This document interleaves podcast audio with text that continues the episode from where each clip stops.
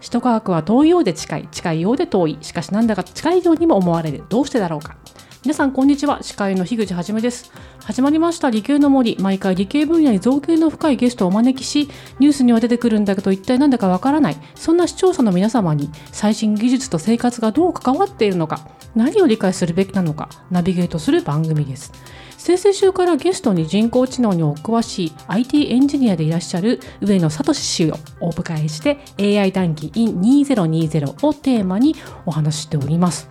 第3回は AI 未来予想図2ということで、あなたはどの未来を選ぶ？をテーマに AI がもたらす12のシナリオについて、そして人間のプライド問題について後半はお伝えしていきたいと思います。ということで、はい、上野さん。はい、まあ先週までは万能のね、汎用 AI が人間の能力をどんどん超越していくだろうっていう。で、そのまあ可能性についてですね、まあ汎用 AI に生まれてどういうシナリオがありえるのかっていうことを、テグマークの著書「ライフ3.0」の12のシナリオからちょっと引用してお話していきたいと思います。まあ、理想的なものから人間が絶滅してしまうようなところまで、えー、テグマー書いてるんですけれどもです超知能を持った場合のシナリオをどのように、えー、紹介してるかといいます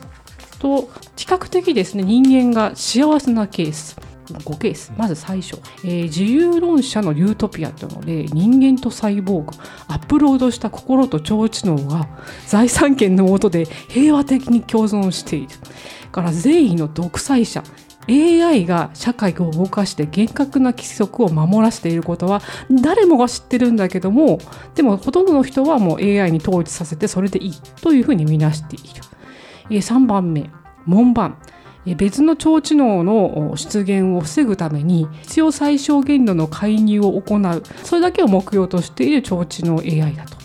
なので人間よりもわずかに劣る知能を持った介助ロボットが満ち溢れて人間と機能が融合したサイボーグも存在するけれどもテクノロジーの進歩としては別の超知能出現を防いでしまうのでないということで永遠に停滞する中で人間と介助ロボットだけが生きててそれをまあ門番として超知能が見守っている。というのが門番。で4番目が保護者としての神。本質的に全知全能の AI が人間を最大幸福に導くんだけれどもその介入方法は我々が自分自身の運命を意思決定してるように生きてるような感覚を持ったまま AI がコントロールしてる。だけど AI は自らは姿を現さない。で多くの人間がいやそういう AI がいるんだよっていう存在さえも疑うように超知能が仕向けている。これが保護者としての神。5番目が奴隷としての神。人間が超知能 AI を封じ込めて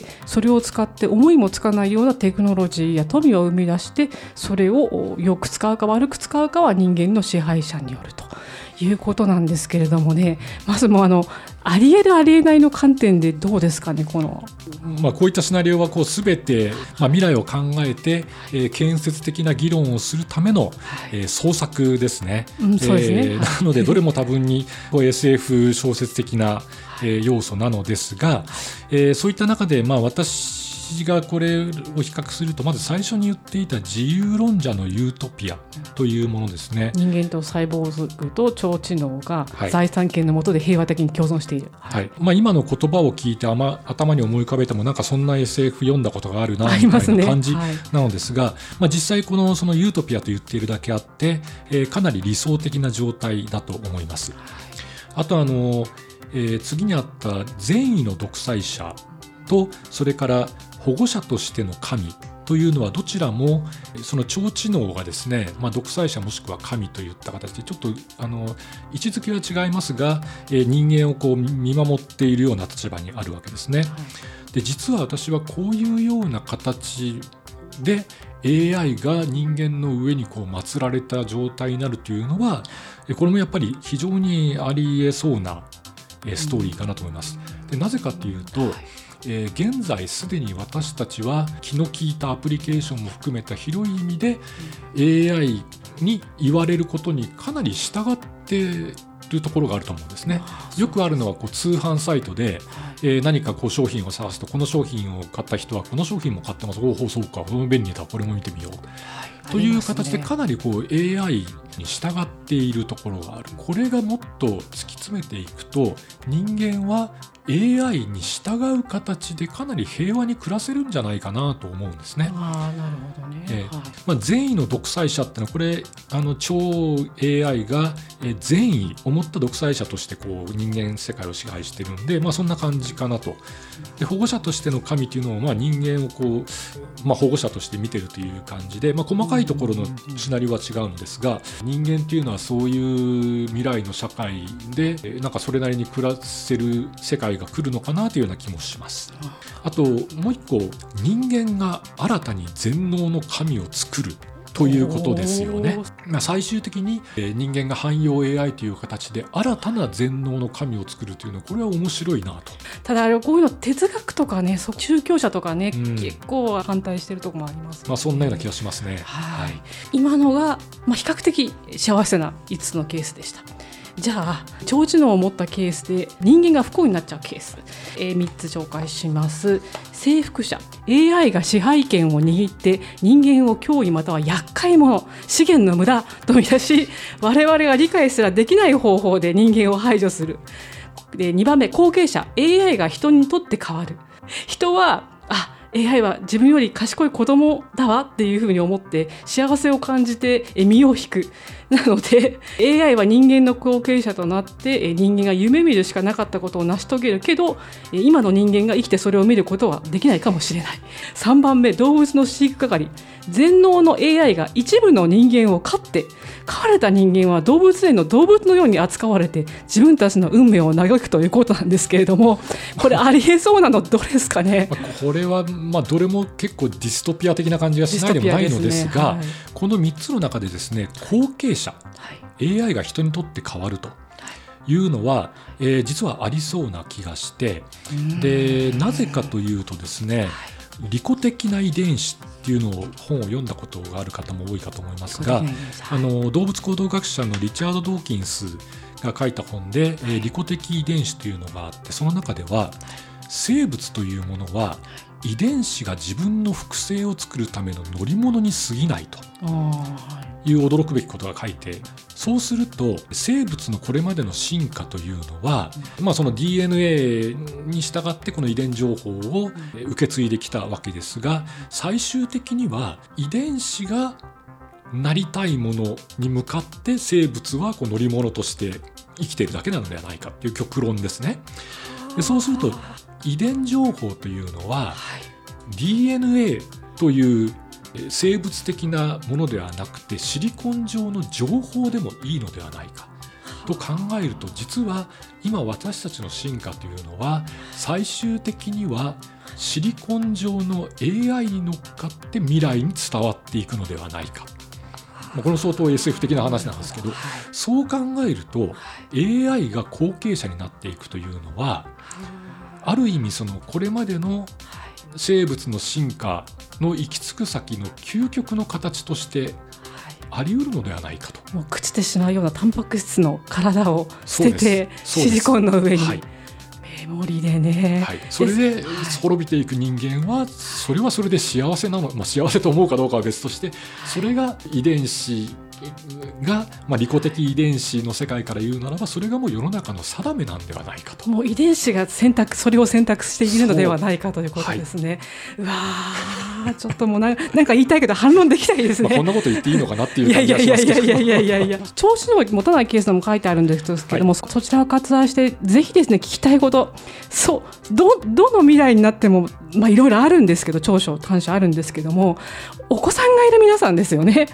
そのお子さんのいる皆さん親御さんにねあの向けてですねこういう不確定な未来でですねお子さんに今進める職業をあえて聞きたいんですけれども。はいまあ、これもあのこんな先の未来になってしまうとわからないんですがもう少し手前の世界であってもですね、はい、今あの、まあ、結局その AI に奪われる職業っていうのは、まあ、これも、えー、ここ数年いろんなところで、えー、語られ尽くされているというような気がしますけれども、ね、AI という定義をもうちょっと広げて、えー、ロボットとか IoT とかですね、はい、あのインターネット・オブ・シングスですね、はい、まあ、AI なりロボットなりこういったものでどれだけの私たちの職業を置き換えられるかというと、まあ、相当なものが置き換えられるんでしょうと。でそういった時代が来た時に、まあ、人間に残る仕事っていうのはおそらくその非定型的な処理とか例外処理的なものとか、何かをこう保守メインテナンスするようなものぐらいなのかなっていうふうな思っています。そしてさらに技術が進歩したならばやっぱりそういったものもかなりなくなっていきますよねと。AI に奪われない職業とはという議論を聞くと創造的な仕事というのが挙げられますけれども、ね、分野によっては安泰とは言えないと思います。おやおやはい、例えばあのもはやその画像の生成とかですね音楽を作る作曲とかっていうのは、まあ、AI の得意分野になりつつ、まあ、作曲はまだもうちょっとって気がしますけども、芸術的なものを作るというのもやがてもう AI に侵食されてくるんですね。これはなんか手塚治虫もしか新しい漫画作ってましたもんね。あはいはいはいはい、はいって世の中になるとそのクリエイティブな分野でもかなり AI にとって変わられる可能性があるのではないかと思います。あとまだ何かありませんかね。あの具体的な職種でいうとどういう感じですかね。これ難しいですね。ただまあ一つ目のこう人との関わりというところで言うと、はい、教育者先生特に未成年とかの教育者とか、うん、お医者さんする診断を、えー、人間に伝える患者さんに伝える役目とかですね。うん、まあ同じような意味でカウンセラーとか、うん、でそういった仕事は残るのかなというふうに思います。であとはその、まあ、例外的なものに対応する工事現場ので作業をする人とか、うん、やっぱりなかなかその現場で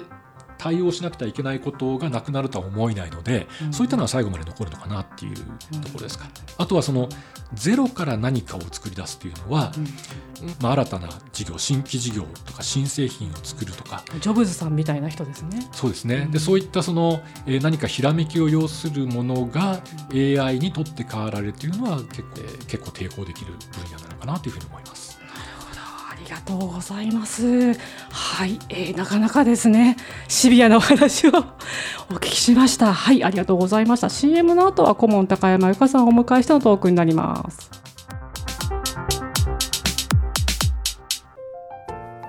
あなたの動画をアップすると、企業からあなたに面接依頼が届きます。逆指名型就活サイトスタートライン TSE は鎌倉 FM を応援しますマイナンバー管理システムの老朽化。ご相談は新クライアント総研へ。新クライアント総研は鎌倉 FM を応援します。それではここからは顧問のサイエンスライター高山由香さんを交えたトークになります、えー、高山さん今回は、えー、宇野さんにどんなお話を掘り下げて話していただきましょうか？はいあのちょっと地味でですねあんまり表立って取り上げられてきてないテーマかなと思うんですが、はい、え人間の方のプライドの問題についてお話しいただきたいなと思います。AI の、まあ、研究はしています。で便利ですねっていうことで広がっているのではあるんですがなかなか例えば AI 搭載って言われた製品が会社にこう買ってもらえないっていうんですかね、うん、なんとなく社会に受け入れてもらえないみたいなところってあるかと思うんですけどその大きな原因の一つが人間のプライドの問題ではないかしらと思ってるんですね。その機械なんかに置き換えられてたまるかみたいな、なんか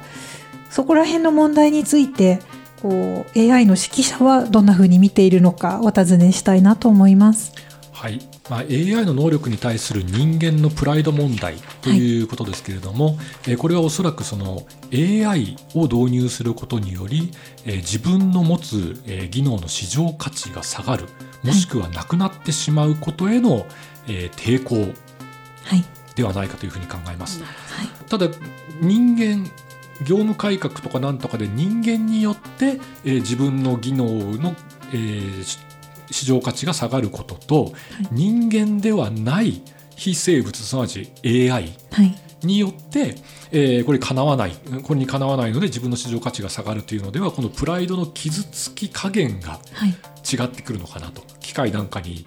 自分の仕事取られてっていう機械なんかにになっちゃうんですよね。そうですよね。でそのプライドの傷つかれる傷つく深さは変わってくると思うのですが、はい、その本質はまあ同じなのかなっていうふうに気がします。でえー、でこういったものがですね AI の研究とか発展を妨げる要因になっているのではないでしょうかという、えー、観点からすると、はい、えー、ちょっと AI を研究している立場の人たちと AI を導入するユーザー側使用者の立場をちょっと分けて考えたいんですね。はい、でまずその AI を研究し開発している人たちの中では私はおそらくその今言ったようなプライド問題っていうのはおそらくないのではないかなと思います。はい、お互いに切磋琢磨するような環境が、えー、整っているんですね。はい、でもちろんその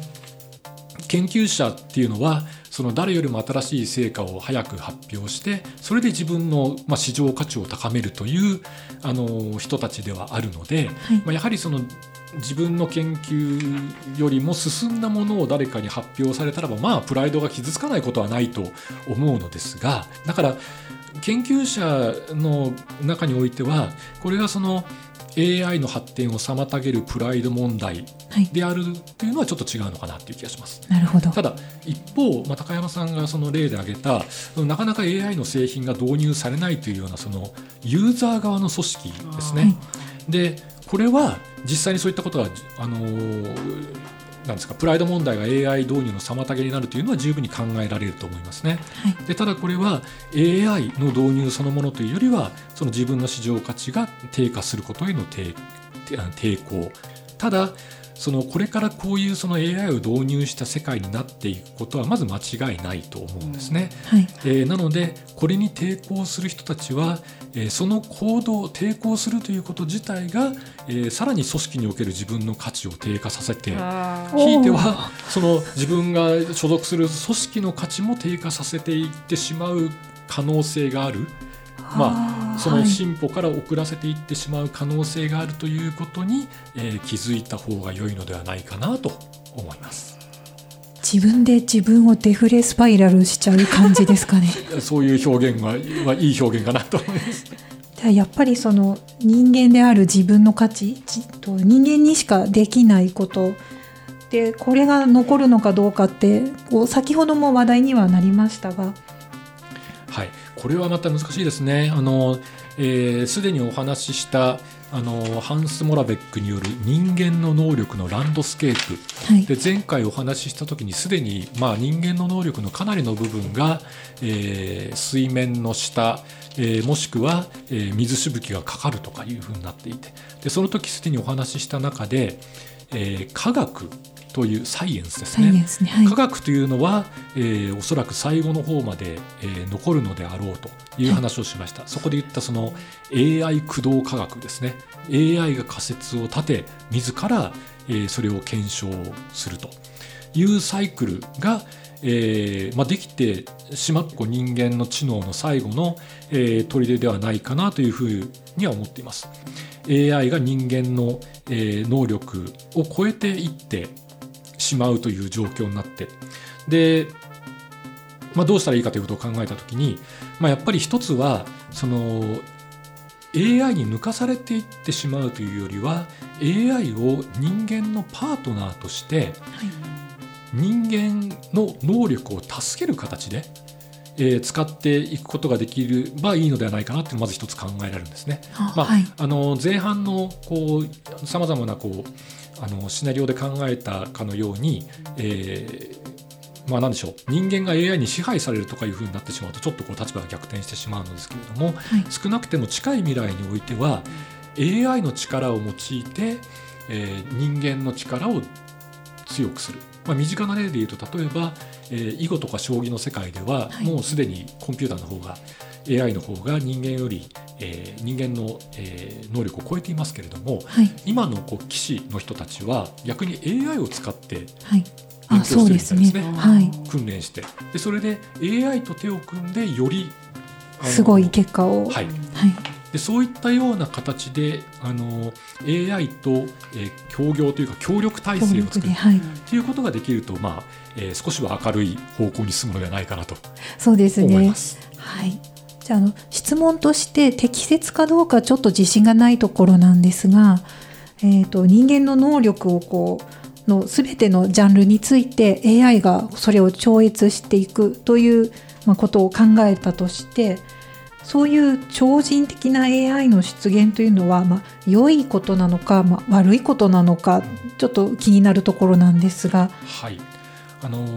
AI の関係者の意見としてもそれはあのどちらも、まあ、良いか悪いかといえば、まあ、どちらもあると思うんですね。はい、であの、まあ、良いと思う、まあ、いわゆる楽観論者たちは、はい、えー、その超人的な AI の出現によってこの世はまあユートピアになるのであるでしょうと、はい、えー、考え反対にこう悲観論者たちというのは、まあ、ディストピアというものをこう頭に描くわけですね。はい。でもしかしたらばあの多くの AI の研究者や開発者はそもそもそういう良いのか悪いのかを考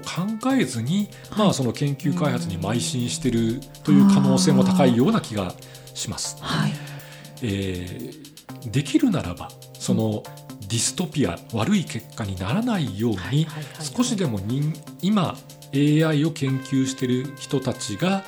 え人たちの努力により少しでも未来を良くしようじゃないかという動きがあります。はい、で実はこの、えー、ライフ3.0を書いたマックス・テグマークという人は、はい、えー、そういった運動をですねより良い未来を作るために、えー、そういった運動の先陣を切って FLI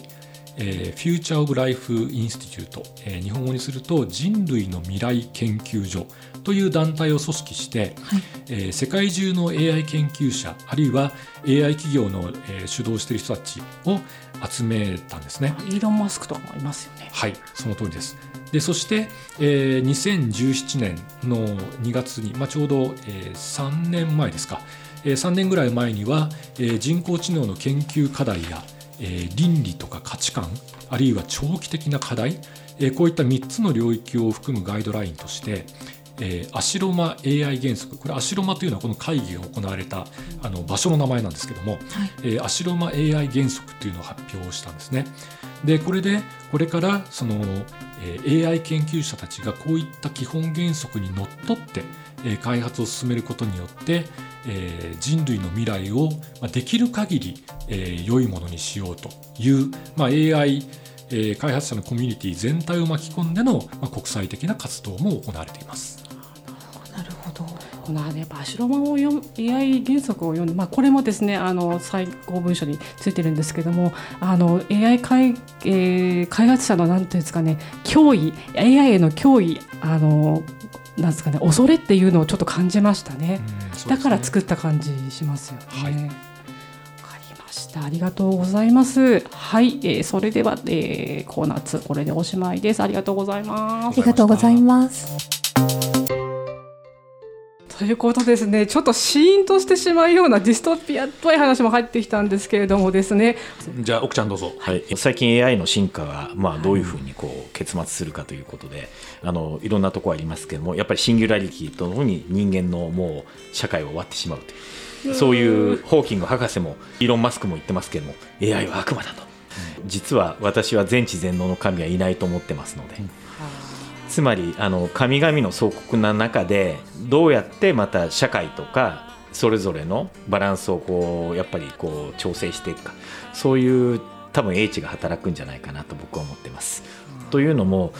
全知全能の神になりますと、人間の自由度がやっぱり奪われると、こういう仕事をしたいこういうことをしたいと、じゃあそういう人間の欲望に対してじゃあ全部 AI コンピューターが押さえつけられるかというと自分はそうはないというふうに思っております。でそこで誰かが、まあ、ストッパーをかけるのか新しい概念とかそういった性が出てくるかっていう。私はそこにあの期待を持ってる人間です。人工知能にそういう新しい概念を、うん、はい。わかりました。ありがとうございます、うん、海藤さんいかがですか？人工知能ですね、はいじゃあちょっとはっちゃけていってみますか。あの、はい、あの YouTuber としての視点からちょっと今日はお話します。はい、あの横浜ベースというちょっと YouTube をやってまして、はい、まあそういったちょっと若者代表としてちょっと意見させていただきます。はい、はい、あのなんか皆さん仕事奪われるとか自分の地位が脅かされるとかそういったイメージしか皆さんないですよねなんか。さっきの話してればね、うん。はい、そそれってただ単に能力がないだけですよねで例えば今のコンピューターを見たとしてもじゃあ AI 本当にできたとします。皆さんが思うような AI ですね。これ人間が作ったんですよね、うん、ということは人間が作ったんだ。人間が上なんですよ。じゃあそもそも人間って誰が作ったの？まあちょっと変な話ですよ。神様としますよ、はい、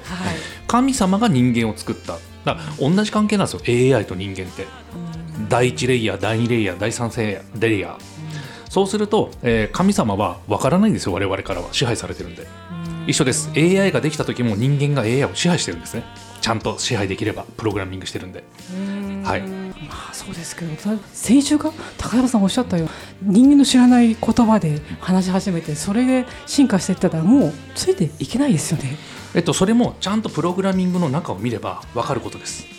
何を学んでリバースエンジニアすれば。そうですでそれは分かんない人が見るから分かんないだけで作った人が見れば分かるわけですよ。逆にそれを究明する学問がまた別にこうできてきそうな感じがしますね、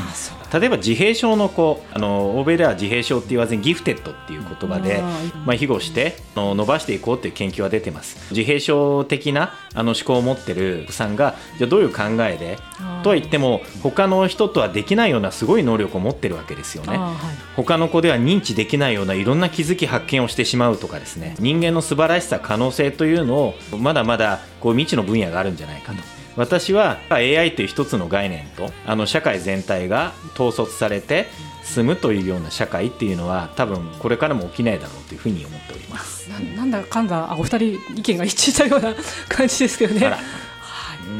AI 皆さん分からないんで AI がもうすごい X っていう変数になってて蓋ちゃんと開けて理解すればただのプログラミングなんですよ。えあの人間の脳みそってこのこのハードウェアの方が怖いんですね。まあ大体人間の脳みそって30%程度しか使ってない、もしこれ本当に100%使えたらどうなるんだろう。人間の力の方がなんかすごそうなんですよね。でもそこにフォーカスしないでただ単にバズワードの AI AI ってなんで AI にそんなびっくりするんだろう脳みその100%開発いった方が面白いんじゃないかって思うんですけど。それでリバースエンジニアリングして脳の仕組みが分かったらその残りの70%動くかもしれな。いそうです。そういう感じで高山さんどうどうどう思われます？あなんか盛り上がってるなと思いながら聞いていたんですけれども。じゃあ結局のところ AI に一番できなさそうな、まあ、仕事は何だろうかと考えた時に、はいはい、えー、と一つ思い浮かぶのが美容師のお仕事ですね。あの一人一人違う体で違う、まあ、髪の毛もそうだし見せたい相手に受け取ってほしいイメージから逆算してこの人が来月のパーティーで一番輝くには今どんな髪の毛のセットをあの切るとかパーマをするとか準備をしてあげなきゃいけないかっていうストーリーも込みでやってあげられることで美容師さんが近いんじゃないかなとこのくらいたくさんのこと情報を入れて思いやりも込めてテクニックもあってっていうのがまだ AI にできない仕事に一番まあ近いところかなと思いました。はい、ありがとうございました。はい、これで、えー、第3回のエンディングを終わらせていただきたいと思います。ありがとうございます。はい、ありがとうございました。どうもありがとうございました。